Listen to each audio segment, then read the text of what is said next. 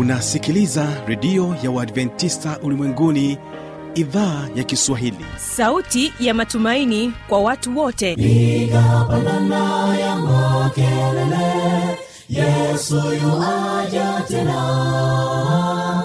Ipaza sauti himba sana yesu yuaja tena. Anakuja anakuja yesu yuaja tena. Hii ni sauti ya matumaini kwa watu wote. Inayokujia kupitia redio ya uadventista ulimwenguni awr toka kila kona ya dunia tunasikia vita njaa maafa hivyo washiria marejeo ya mwokozi. Piga panda ewe mlinzi yesu yuwaja tena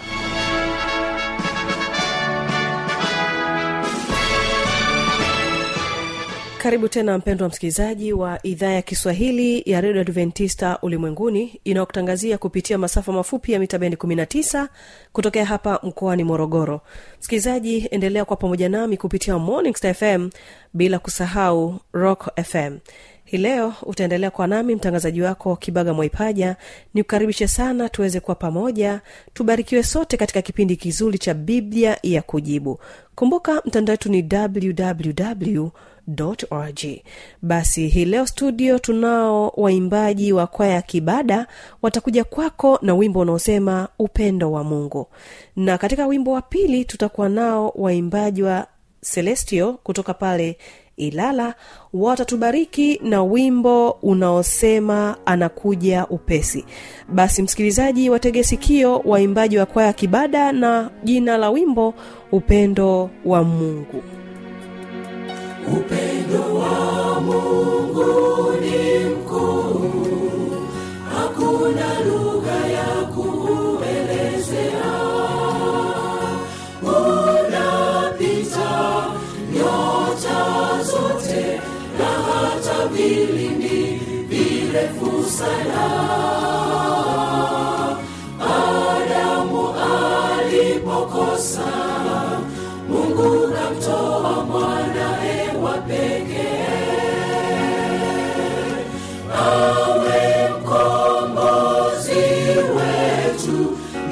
sote tupate uzima.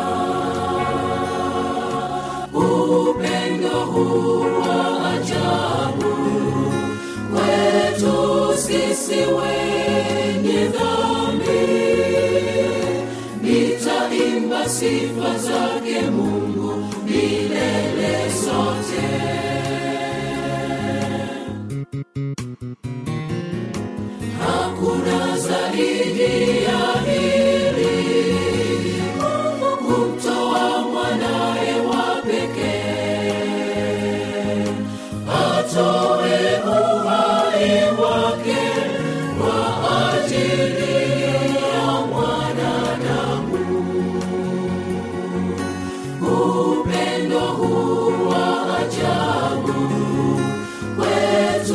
sisi wenye dhambi. Nitaimba sifa zake mungu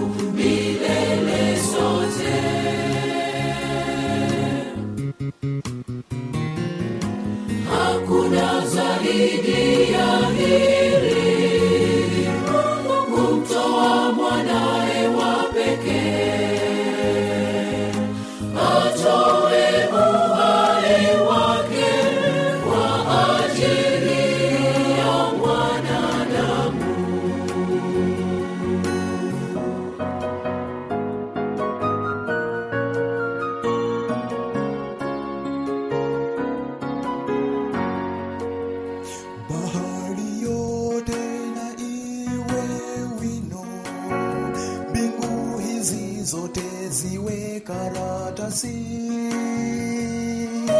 Tena iwe kalamu kila mwanadamu na awe mwandishi. Kuandika pendo hili hakika wino wote ungalikwisha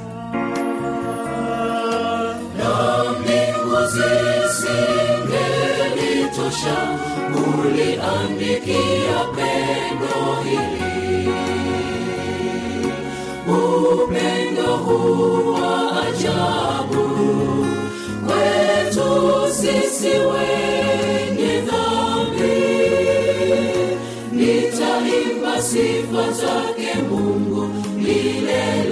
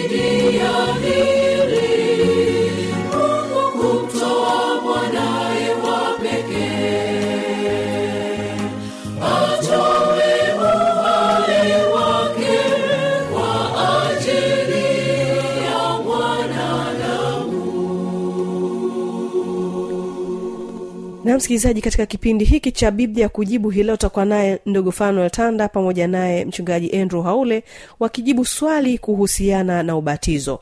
Hii ni sehemu ya kwanza watege sikio.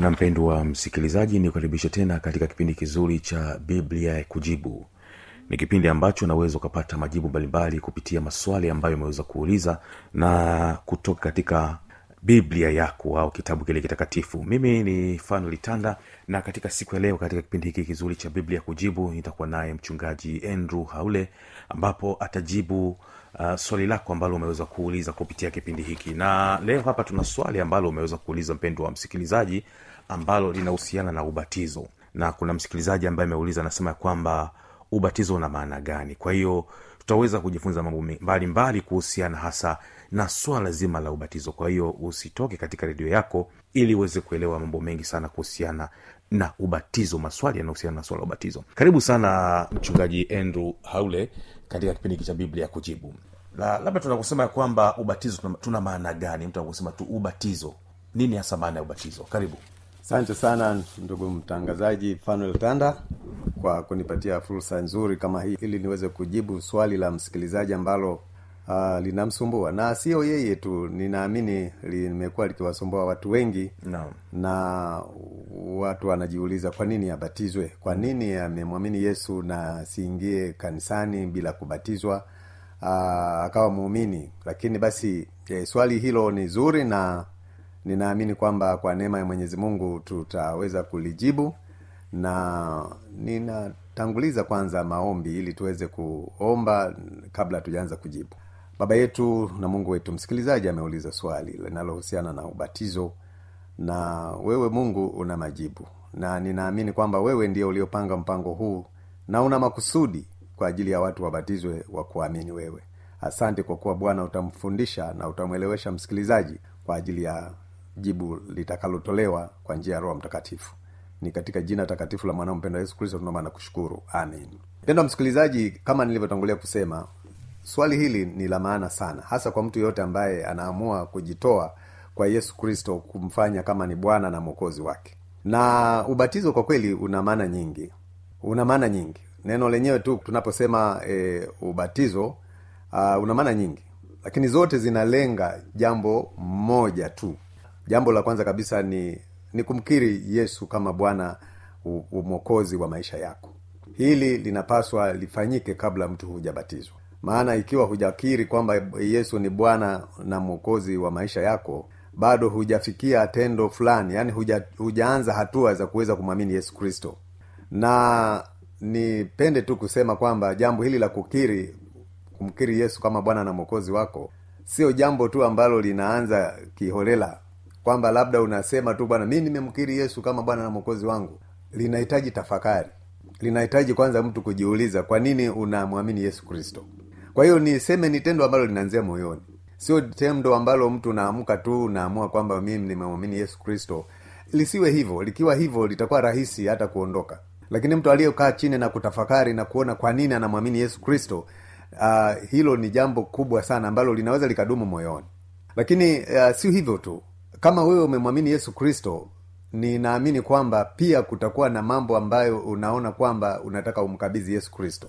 Jambo la kwanza ni ungamo la dhambi. Kwa sababu huwezi tu ukasema wewe umemkiri yesu kristo na kuwa mfuasi wa yesu kristo wakati wewe ni, ni mdhambi ambaye hupendi kuungama ambaye hujali dhambi zako. Lakini basi kwa mtu yoyote ambaye amemkiri yesu kama bwana na mwokozi wake jambo la kwanza ni napenda nikwambie mpendwa msikilizaji ni kwanza ni kugundua dhambi ulizo nazo. Hakuna mtu ambaye hajui kwamba yeye ni mdhambi katika eneo lipi kila mtu anajua kwamba mimi ni mdhambi labda ni mwizi labda ni, ni, ni, ni mchoyo labda ni mwasherati labda ni mlevi labda mambo kama hayo unapaswa kuyafahamu. Na kama ndivyo hivyo basi ni mizigo ambayo sasa inabidi uipeleke kwa bwana wetu yesu kristo. Na utaipelekaje sasa? Maana huwezi kupeleka hivi hivi. Ni lazima kwanza utambue lakini jambo la pili lazima uone ubaya wa hilo jambo yaani ulijutie kuona kwamba hili tendo kumbe nilikuwa nalifanya kwa kweli halifai. Na nimewaumiza wengi ama nimemtendea vibaya mwenyezi mungu na kadhalika na kadhalika. Na kuona jinsi ambavyo hiyo dhambi kwa kweli haifai.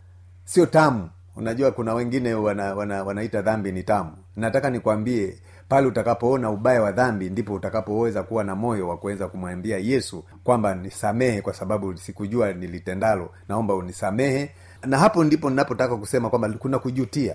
Maana mtu sikurupuke tu unaenda kuungama dhambi hata ubaya wa dhambi hujaiona. Ni lazima uone ubaya wake na ndipo sasa utaondoka unaenda sasa kwa yesu kristo na kumwambia unisamehe. Na unajua katika kujuta hata wengine huwa wanalia machozi.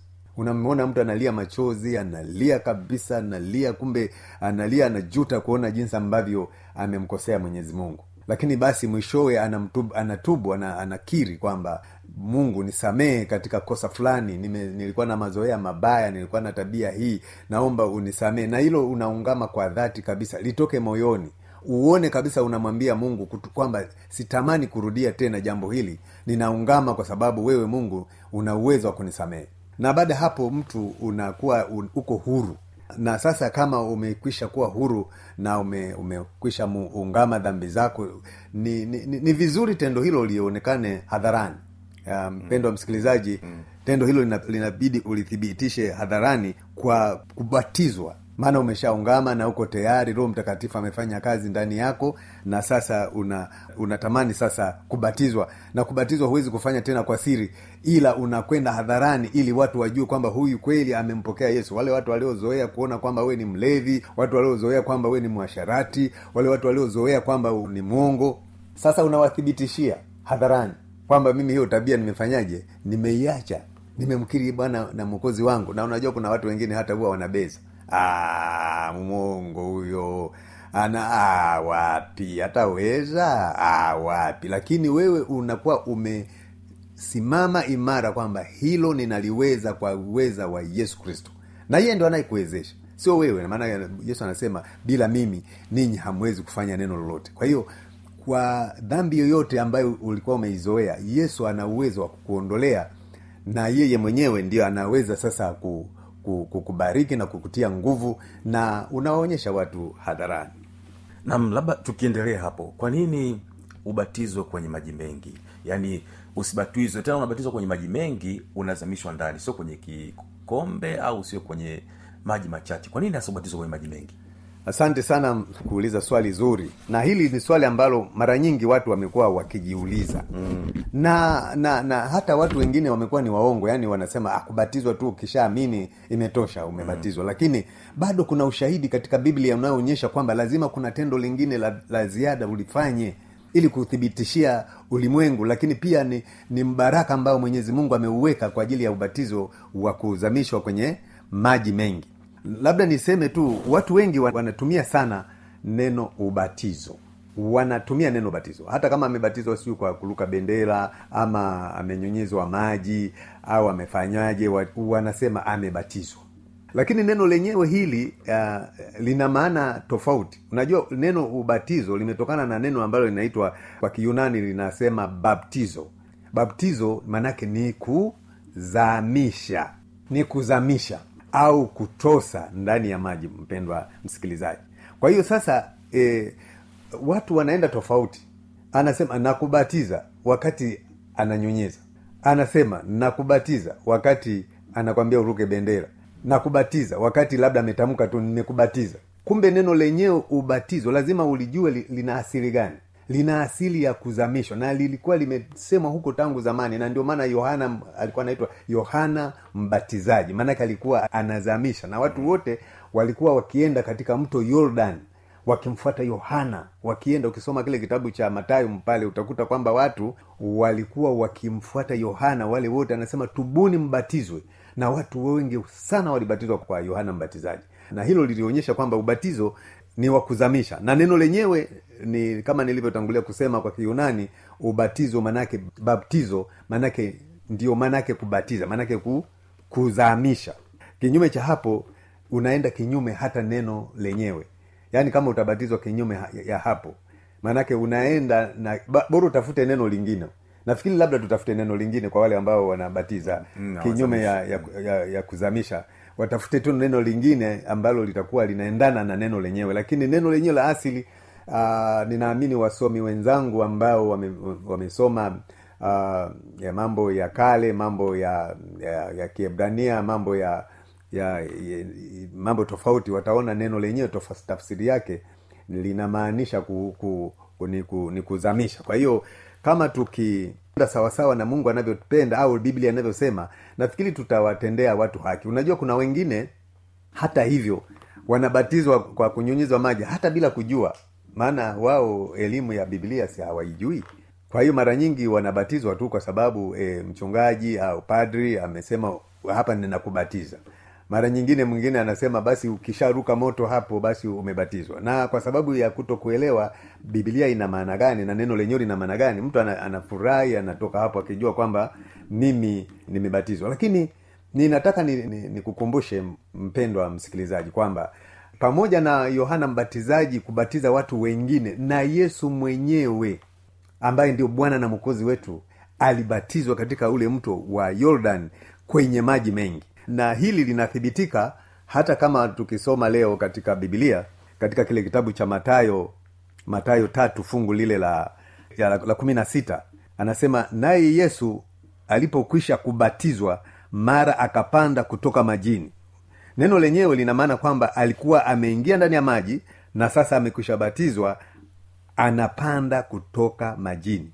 Kwa hiyo narudia tena kusoma sehemu hiyo anasema naye yesu alipokwisha kubatizwa mara akapanda kutoka majini.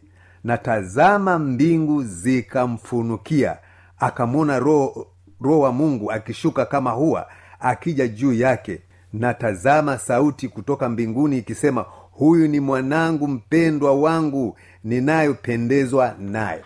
Kwa hiyo pamoja na kwamba e, e, ubatizo ni kuzamisha lakini hata yesu mwenyewe bado alifanya kielelezo.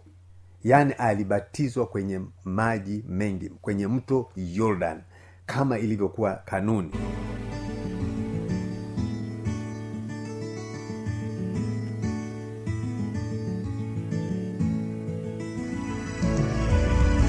na hiyo ndio tamati ya kipindi hiki cha biblia kujibu kwa hii leo. Kama utakuwa na maswali maoni au changamoto anwani hii hapa ya kuniandikia.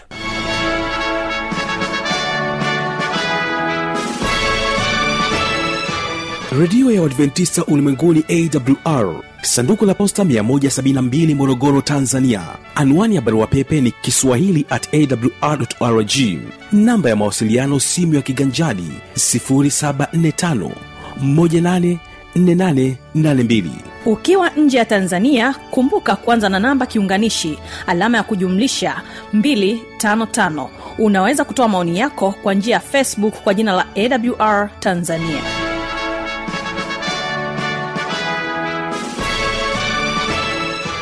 Basi msikilizaji wimbo unaotufungia matangazo kama idhaa ya kiswahili ya redio adventista ulimwenguni ni wimbo kutoka kwao celestials ambapo wanakwambia anakuja upesi. Barikiwa tukutane kesho panapo majaliwa. Parapanda itakapolia wafu watafufuliwa kila jicho litamwona mfalme wa wafalme akishuka juu mawinguni na jeshi la malaika na utukufu mwingi. Tutasimamaje siku ile. Parapanda itakapolia. Wafu watafufuliwa kila jicho litamwona. Mfalme wa wafalme akishuka juu mawinguni na jeshi la malaika na utukufu mwingi. Tutasimamaje siku ile? Anakuja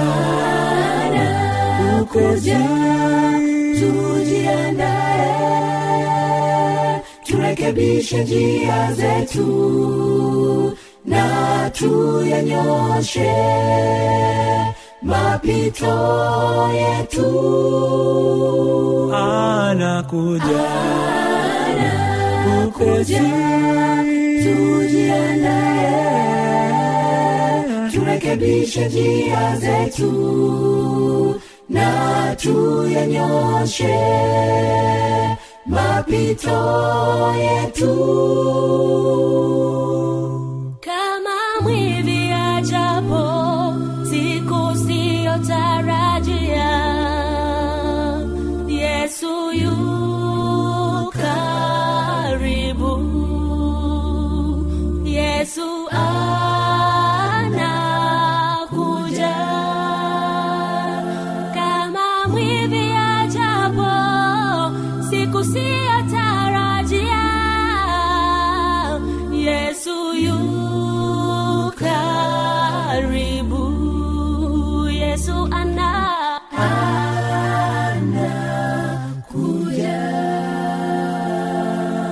yote sasa yote yatimia.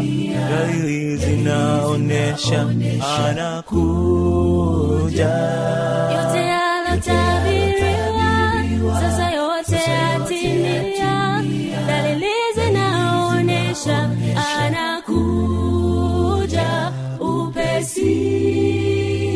matetemeko. Amani hakuna. Magonjwa kutisha anakuja. Watu familia zatengana,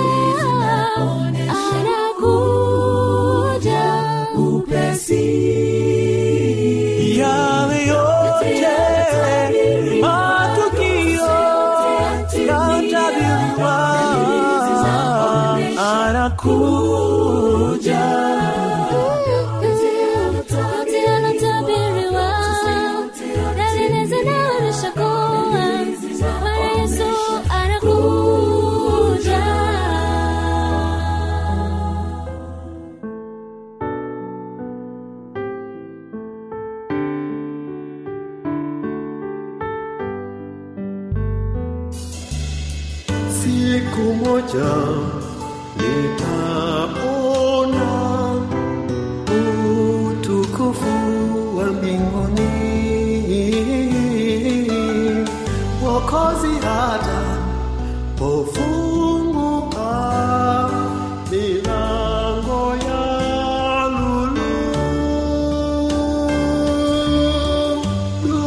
dunia itatoweka